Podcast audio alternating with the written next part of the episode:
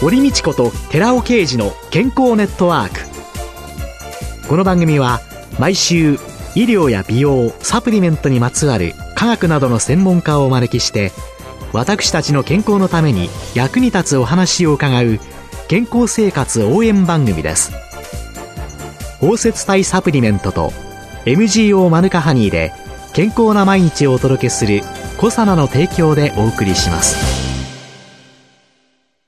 コサナの商品をお求めの際はフリーダイヤル0120-496-537までぜひお電話ください。体の節々が気になりだしたらコラーゲン、グルコサミンを配合した環状オリゴ糖の力シクロカプセル化スムースアップお得な定期購入もご準備しております。ご購入はコサナのフリーダイヤル0120-496-537専任スタッフが商品に関するお問い合わせ、ご質問にもお答えいたします。コサナのフリーダイヤル0120-496-537 0120-496-537皆様のお電話をお待ちしています。こんにちは、堀道子です。今月は株式会社健康総研代表取締役社長でスポーツ科学修士、そして管理栄養士の谷川久美子さんをゲストに迎えて、無理のない正しいダイエットと健康と題してお送りします。どうぞ谷川さんよろしくお願いします。はじめまして。こんにちは。谷川久美子と申します。よろしくお願いします。はい。今日はダイエットの基本ということで、私ですね、はい、このラジオを担当させていただいてね、はい、ダイエットについてね、本当にね、い。ろんな方に教えていただいているのですが、が、が、が、全然自分自身のダイエットにつながっていないというね、悲しい。ないですよ。谷川さんはこれまで管理栄養士として、はい、本当にあの数多くの方々の減量指導をなさってきたということを伺っておりますけれども、まずその多くの人が陥りがちな、はい、間違った痩せ方、はい、そうです、ね、ちょっと教えていただけますかね？はい、わかりました。よく、太るからご飯を食べないとか、はい、ダイエット中だから今ダイエットしてるから、はい、サラダだけとか、我慢するのがイコールダイエットだと思われる方がすっごく多いんですよね。そう思ってます。ちょっと頑張って見るんだけど続かなくて、もう三日坊主なんてもんじゃなく、挫折しちゃうんですけれども。我慢するのがダイエットだったら、成功するのって苦しくて厳しくて、お肉とか油とか、最近は糖質まで制限しろとか言って太るから、減らすべきって言われてますけど、それは間違ったダイエットだと私はいつも皆さんにお話しさせていただいてます。最近ですね、い。ろんな雑誌見るとですね、炭水化物抜きダイエットがね、もう一番いいみたいなね、これは簡単でカロリー計算もしなくてって。だけど、あれ、じっくり考えてみたんですよね。でも、食べられないものいっぱいありますよね。スパゲティ、あ、ダメダメダメ、ご飯ダメ、ほとんど食べれなくなります。ってなっちゃいますよね。食事内容の改善のポイント、はい、一体どういうところはい、そうですね。糖質制限ダイエットもそうなんですけど、なんとかダイエットって、欧米から流行って、そこがスタートして日本に来たっていうのが多いんですね。最近特に糖質制限ダイエットすごい成功したっていう方が多いんですけど、はい、一方で成功して一番難しいのは成功してリバウンドをしないこと。で糖質制限ダイエットは欧米が流行ったので、欧米の方っていうのは肉食が中心なんですね。はいはい。日本はご飯とおかずと半々で食べるので、もし糖質を制限すると、食べるものがなくなってしまうんですよ。えー、で、そこですごく無理があります。だから食生活が全然違う中で、そうです。欧米のものを真似てはいけないよと。はい。じゃあ本当に改善のポイントは何ですか？日本の食事の中で。これは食べてはいけないとか、カロリーは抑えるっていう引き算ではなくて、私はダイエットは足し算することがポイントだと思ってます。足し算？そうです。痩せるために必要なのって、タンパク質とかビタミンとかミネラルとか、栄養素を含んだ食事をしっかりとって、胃腸をまず活発にして体温を上げていただきたいんですね。そうすると体温が上がると脂肪はガンガン燃えてきます。それが重要なポイントです。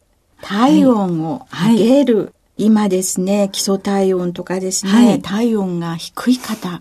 多いですね。多いですよね。はい。お子さんなんかも、ずっと冷暖房の中にいるので、はい、自分自身体温調節できなくて、はい、結構ね、夏でもね、ね長袖着てるね、お子さん見ちゃって冷え性の方多いですものね。ねはい。で、その、じゃあ、体温を上げるポイントっていうのは今、タンパク質、ビタミン、ミネラルをきちんと取ることはい。食べ方がポイントです。はい。あと、体重をダイエットって一概に言いますけど、一時的に落とすのではなくて、落としてからがすごく重要で、リバウンドをさせない。リバウンドをしないと生活習慣病になるリスクが下がったり、うつ病になる要素、自律神経を整えたり、最近ではインフルエンザ流行ってましたよね。えー、それのそういう体の免疫力を高めるような食べ方が、ダイエットのそれが重要な目的でもあるんですね。リバウンドさせない。そうです。そこが一番大変なんですよね、実は。何度繰り返してきたことかっていうね、もうこれは実感持って言えるんですけど、でもその度にね、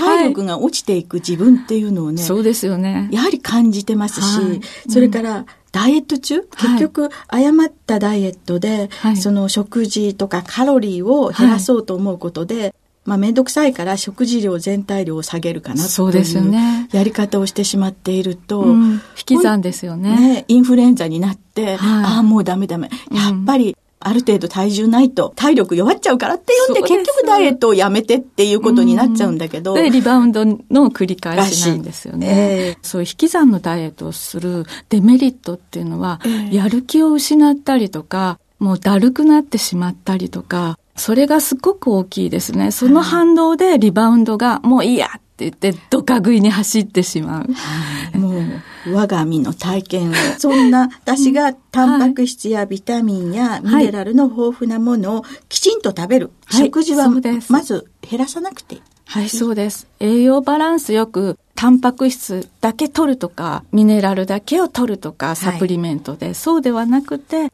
いろいろなものを少しずつたくさん食べていただきたいですね。はい、ちゃんと食べた、その後、はい、どのような運動をすればいいんでしょうかね？よく、ダイエットに運動は必要ないんではないかってよく質問されるんですけど、確かに運動では痩せません。よほど運動しないと1日10時間とか毎日アスリートのように。じゃあなぜ運動するのかというと、リバウンドを防ぐために骨とか筋肉を衰えさせないように行うものだと考えていただきたいんですね。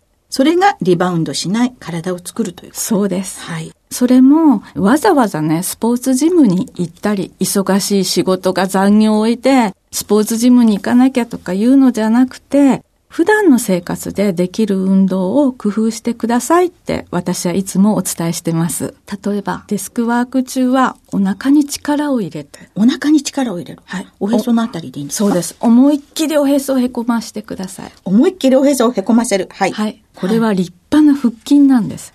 筋トレなんですよ。はい、はい、多分それで1時間フル仕事してくださいと言ったら、とても疲れると思います。なんかね、息もね、浅くなっちゃってですね、あどうしようって感じなんですけど、今私、はい、これで呼吸ができるようになったら、はい、いいってことですね。そうです。そして、はい、このお腹に力を入れることで、姿勢がとても良くなるんです。骨盤も立ってくるんですよ。フラットになり。私さっきまでね、もうね、猫背でふにゃーんとして、あれしておりましたけれども、はい、あ、そうか、お腹に力を入れるおへそ、背中伸びてます、確かに。そうですよね。はい。えー、これは骨盤が立つという。そうです。猫背というのは、肩が前に来るっていう外見上はあるんですが、大元は骨盤が傾いてるのが原因なんですね。骨盤が傾いてる、体の中心が傾いていたら、人間はだんだんこうバランス取ろうとしまして、前のめりになったりするんですね。これだったらね、息切れすることもなく、うん、ちょっと息止まっちゃってるので頑張んなきゃと思いながら息してますけど、はい、だって階段登りなさいとかね、はい、一駅歩きなさいとか言われるんだけどね、はあ、もう膝も痛くなるしね、もうとっても無理無理って思っておりましたけども。はい。そうできることからやっていくってことですね。はい。はい、あとは、電車の中で立ちますよね。はい、あの、満員電車で。はい。釣り革捕まりますよね。はい、もちろん。はい。釣り革捕まっている時、肘を自分の肩より内側に寄せて、捕まってほしいんです。はい。これが二の腕、上腕二頭筋の腕立て伏せに当たります。力を入れてないと腕もつり革に捕まっていてもだんだんこう、外側に。もう本当に、あの、はい肩から横に手広げちゃったような、それがまあ、ぶら下がってるというだけ。はい脇が開いてきますよね。脇を締めて、肘を内側に、肩より内側に持って、つり革を作る。胸につくぐらいの勢いで。ができたら最高ですね。そしたら腕立て伏せしたことと同じです。筋トレです。これはちょっと意識するだけでもではいきそうですよね。はい。じゃあ、帰りの電車は、やっちょっと立てみてこうやってきます。かなり結構辛いです。はい。じゃあ、それが一駅とか二駅って増やしていけばはい、そうですね。できるだけ。はい。そうやって伺うと、はいなんか無理なく楽しくなんか継続できるようになるような気がするんですけれども。そうです。実はスポーツジムでマシーンで筋トレをしてるのと同じ作用、動作をしてるだけであって、私たちの体って600、約600筋肉があるんですね。はいはい。はい。ですが日常生活だとたかだか20ぐらいしか筋肉使ってないんですよ。あら、600もある筋肉のうち20個ぐらい。しか使ってない。はい。なので、残りの580、そこまでいかなくても、今、ちょっと目覚めさせてあげましょう。意識するだけで、ええ全く変わってきます。消費カロリーが。はい。じゃあね、忙しいね、はい。ビジネスマンでも何でも、はい。座って、はい。デスクワークの時、おへそに力入れて、はい。骨盤立てて、はい。呼吸して、そうです。通勤の時にははい。腕ギュッと、そうです。胸寄って、はい。メンタル面のケアっていうのはどうなんですかね？スポーツジムにあ残業してるのに行かなきゃとか、お金払ったのに行かなきゃっていう負担がないので、やっぱりストレスはかからないですよね。はいもうね、いかにね、ダメな自分っていうかね。いえいえ、よく言われるんですけど、ダイエットに失敗すると、意志が弱いからだろうってはい言うんですけど、はい違います。自律神経は統括しているのは脳なんですね。で、脳のミッションというのは、内臓とか筋肉は管轄外なんですね。自律神経を整えさせることが脳のミッションなんです。一番の。なので、ストレスがあればあるほど、なんかこのストレスで自律神経が乱れているので、正さなきゃいけない、あ脳が正してあげよう。でもすぐに正すのは何がいいか。というと、女性の場合ですとスイーツに走ったり、男性ですとアルコールに走って一時的に正せるんですよ。ああ、それで満足感を与えはいるっていうことになる。で、また落ち込んで、そうです。うんまたっていうのの悪のスパイラルに入っていってしまう。解決させてるわけではなくて、一時的な気休めとして、脳は食べろ、食べろって言ってるだけで。ですが、ストレスがなかったら脳はそんな悪いことは誤作動はしませんので、まずストレスをなくすということがダイエットの一番の大重要ポイントですね。今日お聞きの皆さん、はい私、ダイエットができないのは意志が弱いと思っておりましたけれども、もう多くの方に勇気を与えていただきました内容でございました。今週のゲストは株式会社健康総研代表取締役社長で、スポーツ科学修士管理栄養士の谷川久美子さんでした。来週もよろしくお願いします。どうもありがとうございました。続いて、寺尾啓二の研究者コラムのコーナーです。お話は、小佐奈社長の寺尾啓二さんです。こんにちは、寺尾啓二です。今週は新たに最近見出されたスーパービタミン E によるアレルギー症状の低減効果について紹介します。今回紹介するトコトリエノールのアレルギー性皮膚炎に対する抑制効果について検討した結果なんですけれども、まずはそのアレルギー性鼻炎とかアレルギー性皮膚炎とか気管支喘息などこれ1型、即時型って言うんですけど、アレルギーが起こるメカニズムについて、まずその前に簡単に紹介しておきます。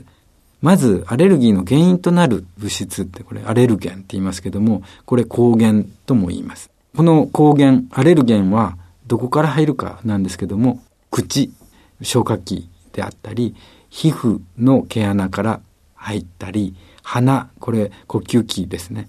から入ったり、いろんなところから体内に侵入していくわけですね。すると、その侵入を伝えられた細胞中の B リンパ球が抗体を作っていくわけです。その抗体はマスト細胞にくっついて、その抗体にアレルゲンが結合した際に、そのマスト細胞からヒスタミンが放出されて、結果としてアレルギー症状を引き起こすっていうことなんですけども、マスト細胞って血管が分布する組織であれば、ほとんど体内のどこの組織でも見つかる細胞なんですね。ジンマシンって体のいろんなところで起こります。局所におけるマスト細胞の活性化が原因なんですね。1877年にこのマスト細胞って発見されてるんです。でも長年の間、マスト細胞の機能っていうのは不明だったんですね。でも、最近になって、このマスト細胞が1型アレルギーにおいてヒスタミンを有利する細胞であるということが明らかにされたわけです。で、ヒスタミンは血圧効果であるとか、血管透過性更新とか、平滑筋収縮であるとか、血管拡張であるとか、もういろんな薬理作用を持つ有用物質なんですけども、一方で、過剰に分泌されると、アレルギー疾患の原因となってくるわけです。で、トコトリエノールが、アレルギー性皮膚炎の抑制効果を持っているかどうかについて、アトピー性皮膚炎モデルマウス、これを用いて発生してくるヒスタミンの増減で評価している論文がありました。1週間トコトリエノールをマウスに経口摂取しまして、アトピー性皮膚炎を発症させるって、エンカピクリルっていう物質があるんですけど、これを塗布してやると発症させることができるんですけども、このトコトリエノールを摂取した群は、アトピー性皮膚炎を発症させてませんから、ヒスタミンレベルは非常に低いわけですけども、トコトリエノールを摂取した群であれば、アトピー性皮膚炎を起こしておいても、十分ヒスタミン量を減らすことができるということが分かったわけです。トコトリエノール、しかも最も小さくて、しかも抗酸化力が最も高いということが知られています。デルタトコトリエノールが最も良かった。つまり、真のスーパービタミン E であるデルタトコトリエノールで効果的であったということが分かりました。デルタトコトリエノールの良さっていうのは抗酸化力と、それから細胞に最も入りやすい一番小さな形だったからということになります。で、このデルタトコトリエノールはアナトーっていう赤色の果実があるんですけども、この果実にはデルタトコトリエノールが90%以上含まれている。今は世の中にこのようなデルタトコトリエノールリッチのサプリメントも用意されてますのでぜひ確かめられたらどうかと思います。お話は小佐野社長の寺尾啓二さんでした。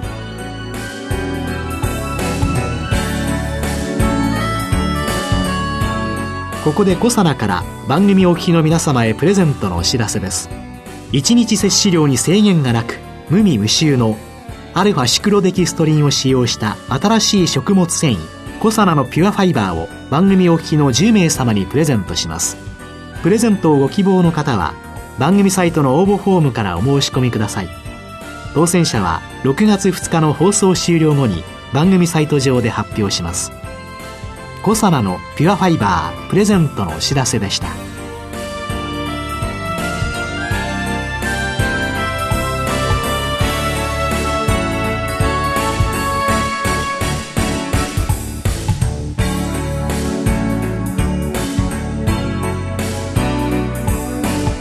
堀道子と寺尾啓二の健康ネットワークこの番組は包摂体サプリメントと MGO マヌカハニーで健康な毎日をお届けする「コサナの提供」でお送りしました。